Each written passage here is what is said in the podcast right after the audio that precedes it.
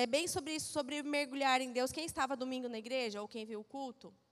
Amém? Quem está, você veio, né? Ouviu online, amém? Quem pode acompanhar a palavra da pastora Camila?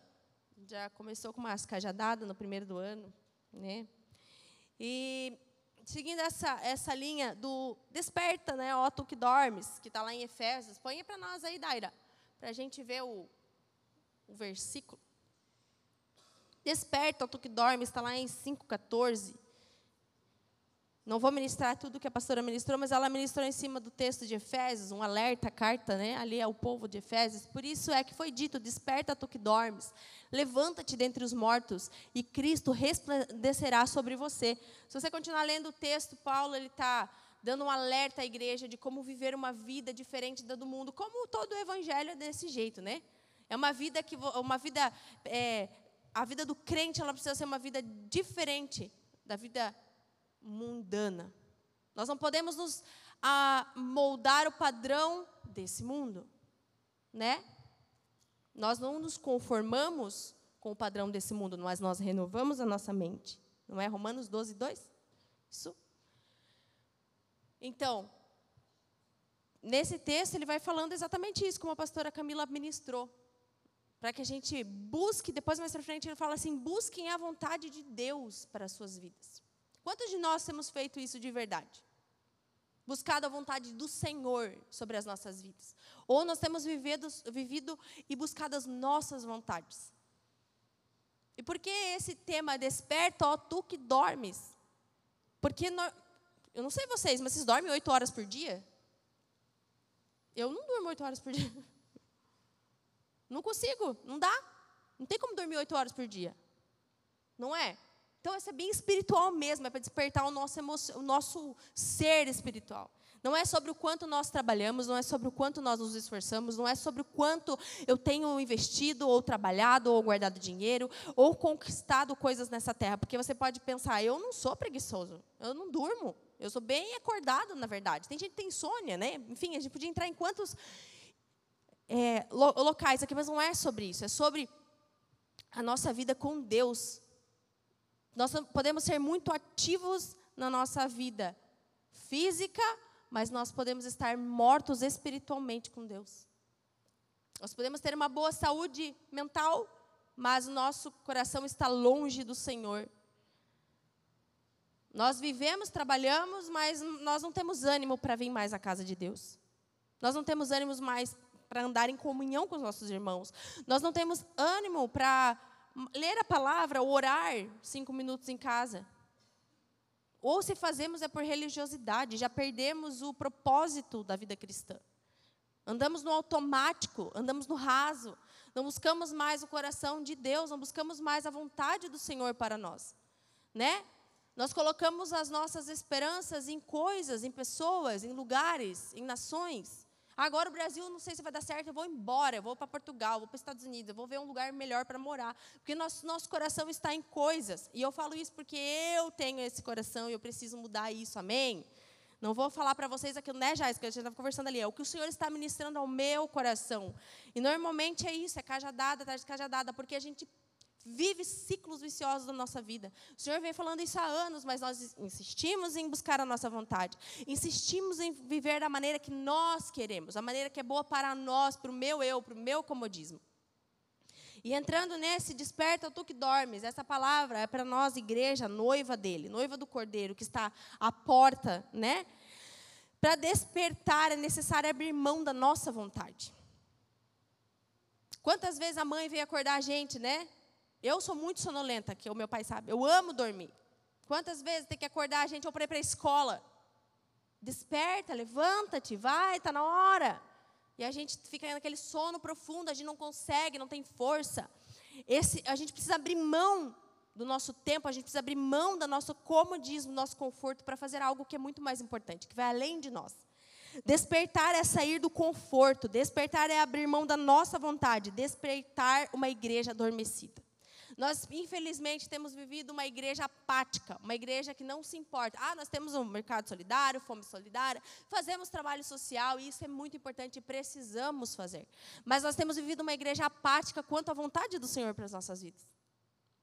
É isso, sobre isso que eu quero falar nessa manhã. Sobre aquilo que o Senhor tem te chamado a fazer e você tem enterrado, como diz a parábola dos talentos. Lembra? Quem lembra?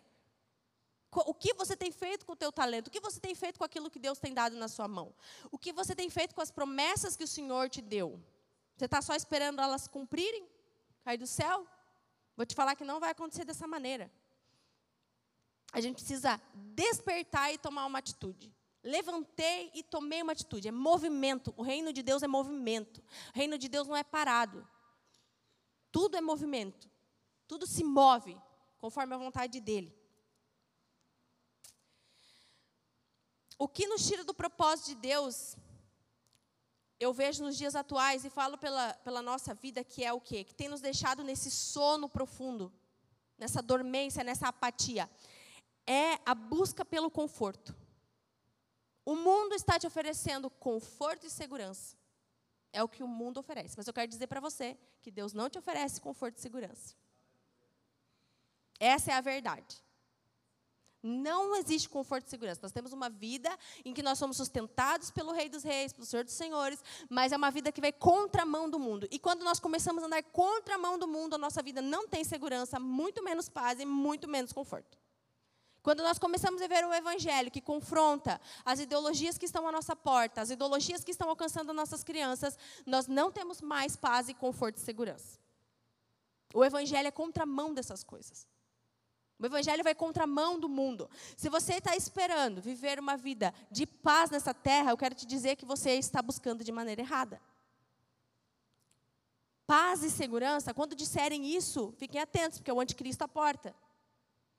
Nós estamos andando de contramão a essa sociedade. Não estou dizendo que você tem que começar a botar fogo nas coisas, não é sobre isso, povo de Deus.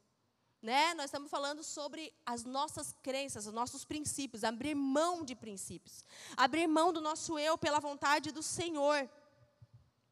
O que, que a gente faz? A gente abre mão da vontade do Senhor porque isso nos custa. Então a gente corre atrás do conforto, corre atrás da segurança, do bem-estar, e Deus não tem conforto para a gente, Ele tem um propósito. E propósito é diferente de conforto. Mas quando você vive o propósito de Deus, você está no melhor lugar. Quando você vive no propósito de Deus, é que você tem sucesso na sua vida. O sucesso debaixo da vontade dele. E não é pesado o propósito de Deus. O propósito de Deus não é pesado. Entendam isso. Ele não traz peso. Quando você estiver debaixo da vontade de Deus, você vai ter paz no seu interior. Paz lá fora não, mas na tua vida sim. Amém? Vocês estão entendendo? Entendam isso, gente. Nós estamos vivendo dias que é, é, é necessário a igreja despertar. Despertar mesmo, sair desse lugar do cômodo, do comodismo. Tem uma frase que a gente escutou bastante nesses últimos tempos, achei muito legal, que homens fortes criam tempos fáceis e tempos fáceis geram homens fracos. Vocês já ouviram isso em algum lugar nesses últimos dias?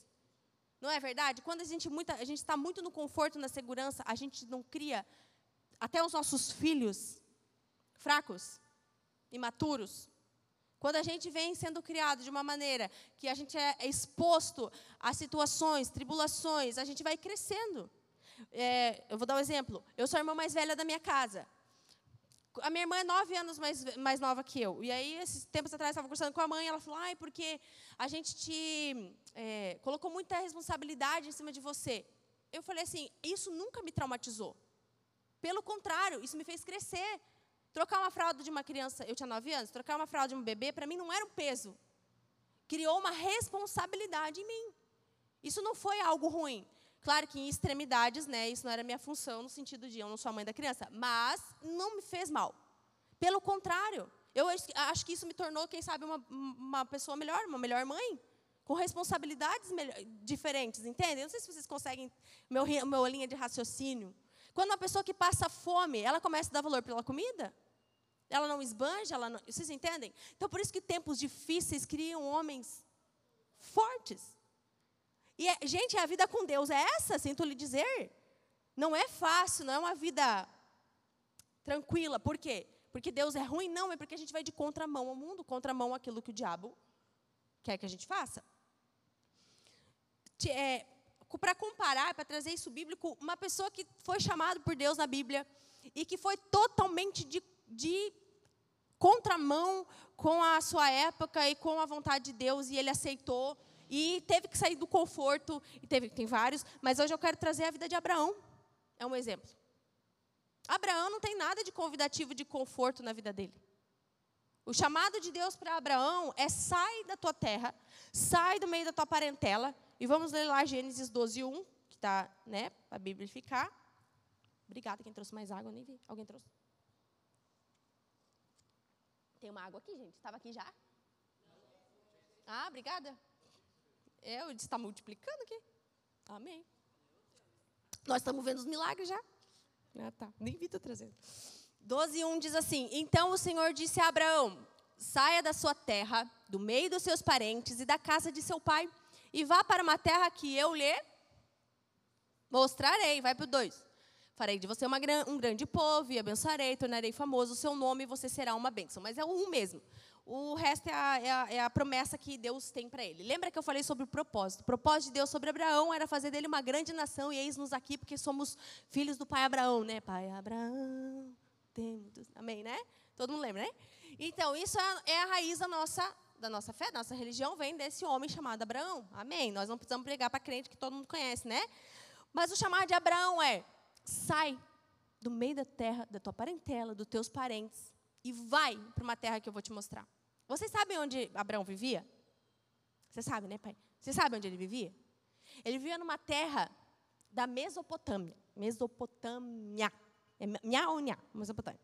E eu fui ver um pouquinho sobre a terra para ter certeza, porque eu já tinha ouvido falar que essa era uma terra muito próspera. Ela é, já era. Porque quando eu li essa palavra, eu achava que Abraão estava lá no meio de um deserto, numa tendinha no meio da sua casa, da sua mãe, da sua parentela. Não, ele vivia numa cidade, ele vivia na capital de uma cidade desenvolvida para a época. Imagina, gente, isso é milhares de anos atrás. Para a época, eles tinham edificações, eles tinham comércio, é, era o centro, vamos dizer assim, daquele, daquele, daquele mundo, daquela época. Como hoje nós temos grandes centros comerciais, aquela época a Mesopotâmia era isso. Aí Deus pega e chama Abraão, sai daí, sai dessa terra, dessa conforto, dessa comodidade, dessa tecnologia, né? Sai daí e vai, e vaza. Vai para uma terra que eu te mostrarei. E eu não vejo Abraão questionando. Aqui, se o autor não botou, não sei, mas aqui não fala que ele questionou a Deus, mas por que aqui é tão bom? Aqui é tão gostoso, aqui a gente já desenvolveu tanto, para onde é que eu vou? Não, em nenhum momento. Ele saiu, pegou a sua, sua, sua mulher, pegou seus, seus bens, e o Ló, né, que não era para ter levado Ló, e foi embora. Né, porque tem um Ló na história, não tem? Tem um parênteses ali, pegou as coisas, e o Ló, e levou o Ló junto, mas isso da outra administração.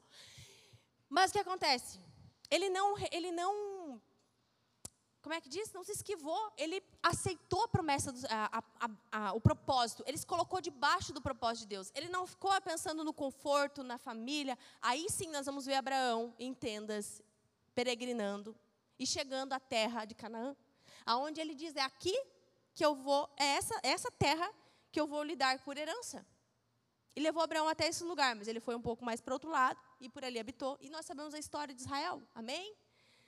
Mas sabe, gente, ele teve que sair desse comodismo. E hoje, se o Senhor te falasse, claro, aqui é uma situação de contexto de casa, de bem-estar, a gente mora numa cidade de praia, num clima agradável, não tanto agora que eu não gosto de calor, mas agradável, a gente não tem terremoto, maremotos, vivemos num lugar bom, né? Não somos um país de primeiro mundo, mas nós não somos um país miserável também.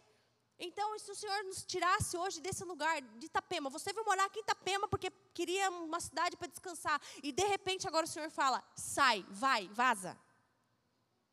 Você ia aceitar?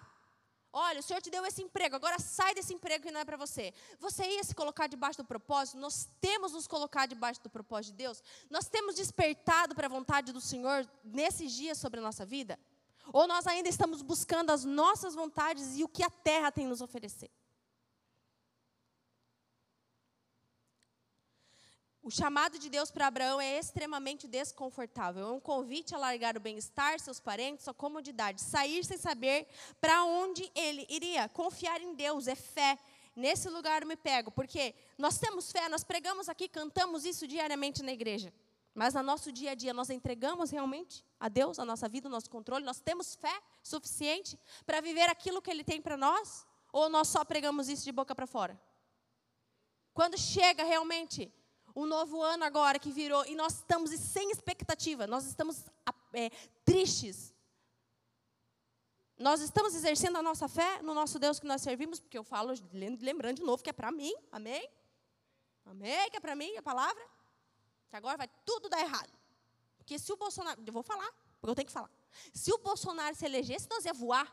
Não é isso que a gente falava? Agora o Congresso é de direita, agora o Senado é de direita, agora se o Bolsonaro. Nossa, a gente ia voar. Mas não, não deu certo nossos planos. Amém? Tirar para lá, né? Não quero entrar em, em coisas políticas, mas nosso coração está voltado para o lugar errado. E eu fiquei indignada, estou indignada. Mas nossa fé. Não tem mais alguém indignado? Não? Só eu? Eu estou todo dia lá no Instagram. Faz o L, faz o L. Acompanha sabe, né? Terceiro dia já, já fez isso, já fez aquilo. Eu sou aquela oposição ativa, entendeu? Desculpa, gente, é eu me emocionei. Mas assim, porque o nosso coração está voltado para isso, né, pai? Não, você já tinha me alertado, eu sei, né? Né, os pais sempre sabem. Mas, gente, mas eu vou ter que falar, porque realmente o nosso coração e a maioria de nós estamos assim, tristes, angustiados, esquecendo do Deus que a gente serve. Porque nós colocamos a nossa nosso coração em coisas nessa terra. E sabe, ó, lá em Hebreus 11, 8 fala assim, ó. Pela fé, Abraão, quando chamado, obedeceu e dirigiu-se a um lugar que mais tarde receberia como herança, embora não soubesse para onde estava indo. Que homem de fé! Eu penso Abraão chegando fora, que antes eu falava tenda, não era tenda, provavelmente era uma casa bem bonita.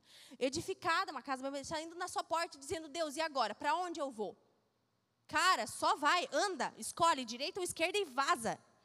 E nós ficamos ali anos parados. Senhor, agora eu vou para onde? Para a esquerda ou para a direita? Esperando que o céu se abra e caia uma receita e um mapinha para nós seguir. Eu quero te dizer que as coisas vão começar a funcionar na sua vida quando você começar a se movimentar pela fé. Ao partir, você vai dando os passos e Deus vai mostrando o caminho. Você vai andando e o Senhor vai te direcionando. Eu não sei porque Deus age dessa maneira, mas é age dessa maneira. Ele nunca vem com uma receitinha pronta. Ele promete as coisas e prometeu.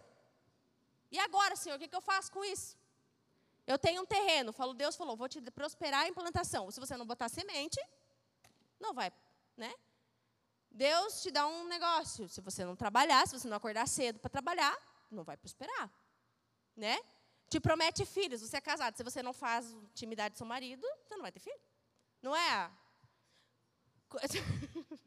Vamos se movimentar. O reino de Deus é movimento. E a partir dos passos que você dá pela fé, direcionado pela vontade de Deus, Ele vai te, ele vai te abençoar. E nós vamos começar a viver essa glória e esse profundo que a gente estava cantando agora. Quando a gente começar a abrir mão do nosso eu, da, da nossa vontade, despertar para aquilo que o céu está falando nesses dias, e não para aquilo que a terra está falando, não para aquilo que a terra está ordenando, obrigando a gente a fazer. Deus vai revelar tua, o teu destino durante a caminhada. Talvez você não se sente capacitado. Mas eu quero te falar que Deus ele não busca os melhores. Eis-me aqui. Eu não sou melhor que ninguém. Eu talvez você seja muito melhor que Bíblia do que eu. Mas há uma diferença. Porque existem pessoas muito melhores, mas que não querem. Existem pessoas maravilhosas em teologia, em palavra, mas não querem se posicionar. Não querem abrir mão das suas vontades. Então o que, que ele faz? Ele pega os que estão prontos. Ele não escolhe os melhores. Ele escolhe os dispostos. Disponíveis. Dispostos e disponíveis? Amém. É isso que ele quer. As pessoas que estão disponíveis, dispostas a fazer a vontade dele. Quem está disponível aí? Amém? Glória a Deus, igreja. Fala com eu estou, Senhor. Diz com fé. Eu tô. Mas aí assim, eu tô. É, tô crendo nessa palavra. e olha só, e o céu faz perguntas para a gente. Você sabia disso? Que o Senhor faz perguntas para nós. O Senhor faz perguntas para a gente. Como ele perguntou para o profeta do Vale dos Ossos Secos: Quem vai fazer viver esses ossos aí? Não é?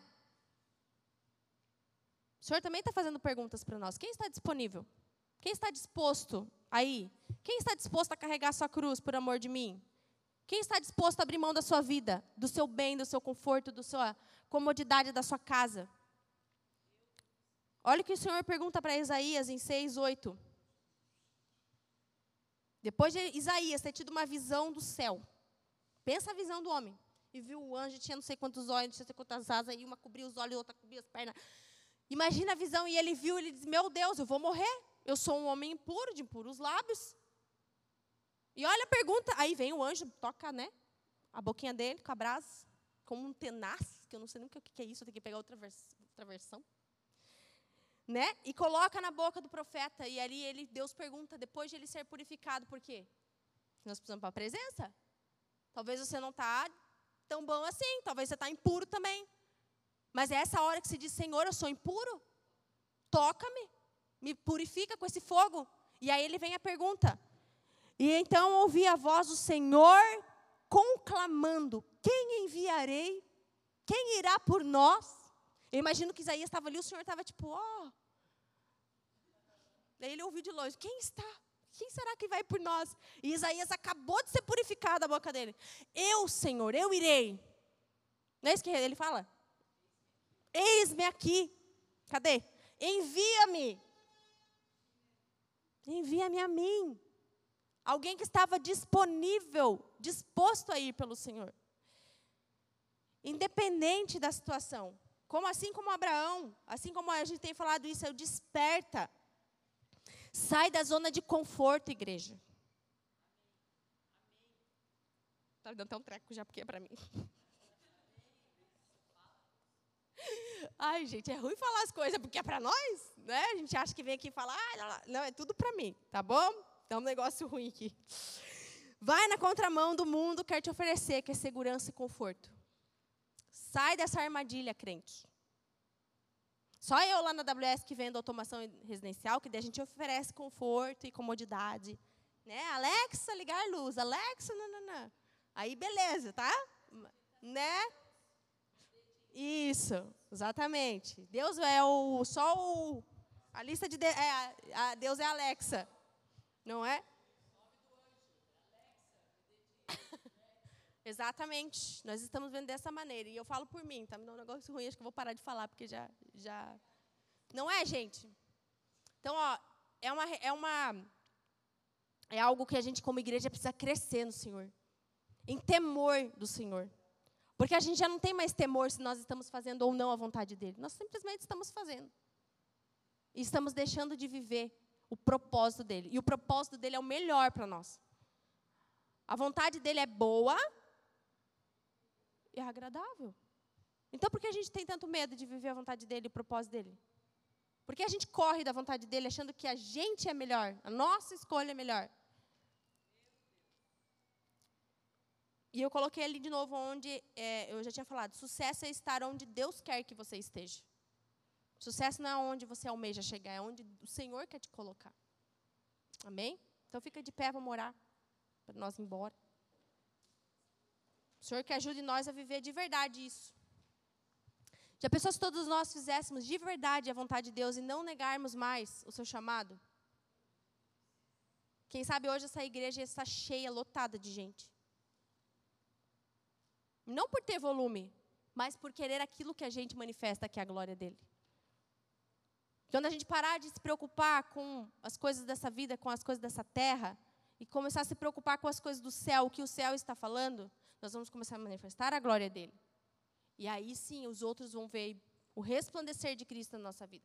Não basta nós sermos apenas pessoas boas, nós precisamos ser pessoas de Deus.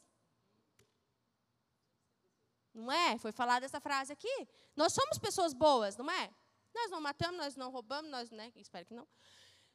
Né? Não é? O, o, politicamente correto nós estamos fazendo, mas como é que nós vamos sair desse raso? É clamando, como o amor falou ontem, é indo para a presença. É indo para a presença e não tem. A gente tenta, todo começo de ano a gente quer uma solução, nós queremos uma profecia nova, nós queremos um, uma direção nova, mas só existe uma direção, é a presença. Não tem como escapar desse lugar. Amém? Amém, Senhor. Vamos orar. Chega, né? Bate aqui, bate ali. Amém. Senhor, em nome de Jesus, Pai, nós te louvamos por esta manhã, Senhor, por esta palavra breve e simples, Pai. Mas queremos que ela seja uma verdade em nossos corações. Nós queremos estar disponíveis e dispostos ao teu querer, ao teu propósito, Pai. Não a nossa vontade, não o nosso querer, nossos planos, nossas metas, nosso ano novo. Mas o que o Senhor quer, Pai, que nós façamos esse ano. O que o Senhor pretende, Deus, para a tua igreja esse ano. Deus, nós clamamos que o nosso coração esteja voltado para Ti. Em nome de Jesus, eu oro para que nós estejamos preparados. Eu quero orar por isso mesmo, Senhor. Para que se o dia mal chegue, Senhor, nós estejamos preparados. E nós sejamos, sim, Deus, como aquela casa que estava firmada sobre a rocha e veio o vento e ela não desmoronou, porque nossas raízes estão alicerçadas profundamente em Ti, Senhor. Não nas coisas dessa terra. Nada vai nos abalar, Pai. Em nome de Jesus, eu profetizo sobre a tua igreja uma fé, um renovo. E nada nos abalha, Pai, nada nos abale nesse dia. Mas quando o dia mal chegar, nós estejamos preparados, ó Deus, de pé, não vacilantes, Senhor, para pregar o teu evangelho, para manifestar a tua glória, em nome de Jesus. Eu creio, igreja, que nós precisamos interceder por isso. Então eu convido você agora a abrir a sua boca, em nome de Jesus. Eu ia botar uma música, mas a gente tem um minutinho. Então, eu quero convidar você a pegar a mão de alguém do seu lado. Não vamos mais botar a música, não, Daira. E ore, faz assim, ó, hora de dois em dois, tá? Larga a mão de um e a hora de dois em dois. E você vai interceder por essa pessoa. Amém? É melhor serem dois do que um, a palavra fala. Talvez você vai segurar a mão de alguém que está se sentindo muito sozinho. Talvez você vai orar por alguém hoje que não está muito legal nesses dias e que está assim como eu falei, já não sabe mais o seu propósito, já não sabe mais para que Deus chamou. Então você ora agora, pode orar. Em nome de Jesus, Senhor, e eu vou intercedendo aqui. Pai, em nome de Jesus, eu oro, sim, Senhor, por esses amados irmãos. Pai, para que a tua glória na vida desses amados seja manifesta. Fortalece, Deus, na tua presença, nos teus propósitos. Levanta, Pai, aqueles que estavam adormecidos, aqueles que estavam cansados no sono profundo. Levanta esses amados, ó Pai, para, Senhor, guerrear por ti, para viver uma vida extraordinária na tua vontade. Eu oro, Pai, para que o Senhor esteja fortalecendo os seus amados, em nome de Jesus, em nome de Jesus, em nome de Jesus, que eles sejam tocados pelo céu nesse dia e que eles sejam fortalecidos no Senhor. Em nome de Jesus, que a armadura deles esteja completa. Pai, com o capacete, com a espada, com a couraça, com o escudo. Em nome de Jesus, com as sandálias do Evangelho. Pai, pegando fogo para pregar a tua palavra. Não mais viver o evangelho raso. Não mais viver uma vida rasa contigo. Mas uma vida, Senhor, que incendeia. E incendeia pessoas. E incendeia, Senhor, as suas casas. Eles não serão mais os mesmos. Pai, nós não queremos ser mais os mesmos. Nós oramos por, Senhor, um espírito de avivamento em nossos corações. Um espírito espírito de vigor, um espírito de vida, um espírito, Deus, de milagres, sair desse raso, entrar no profundo, entrar no seu coração, em nome de Jesus, ouvir com os teus ouvidos, ver com os teus olhos, falar o que o céu fala nesse momento, em nome de Jesus, sobre cada vida, sobre cada depressão, cada ansiedade, cada angústia que tem tomado o nosso ser, em nome de Jesus, venha sendo tomado pela tua presença nesses dias, tomado pelo teu espírito nesses dias. Em nome de Jesus, fortalece os teus filhos, fortalece as tuas filhas. Em nome de Jesus, tira o medo, tira a apatia, tira a angústia. Em nome de Jesus, fortalece os teus amados. Em nome de Jesus, e eu oro. Amém, amém. Dá um abraço agora na pessoa e vão em paz em nome de Jesus e seja fortalecido nesses dias. Não ande sozinho, amado irmão. Não ande sozinho. Ande com alguém que te fortaleça no Senhor. Não tenha medo. Não ande sozinho. Em nome de Jesus, para você não vacilar e não cair em nome de Jesus. Amém. Vão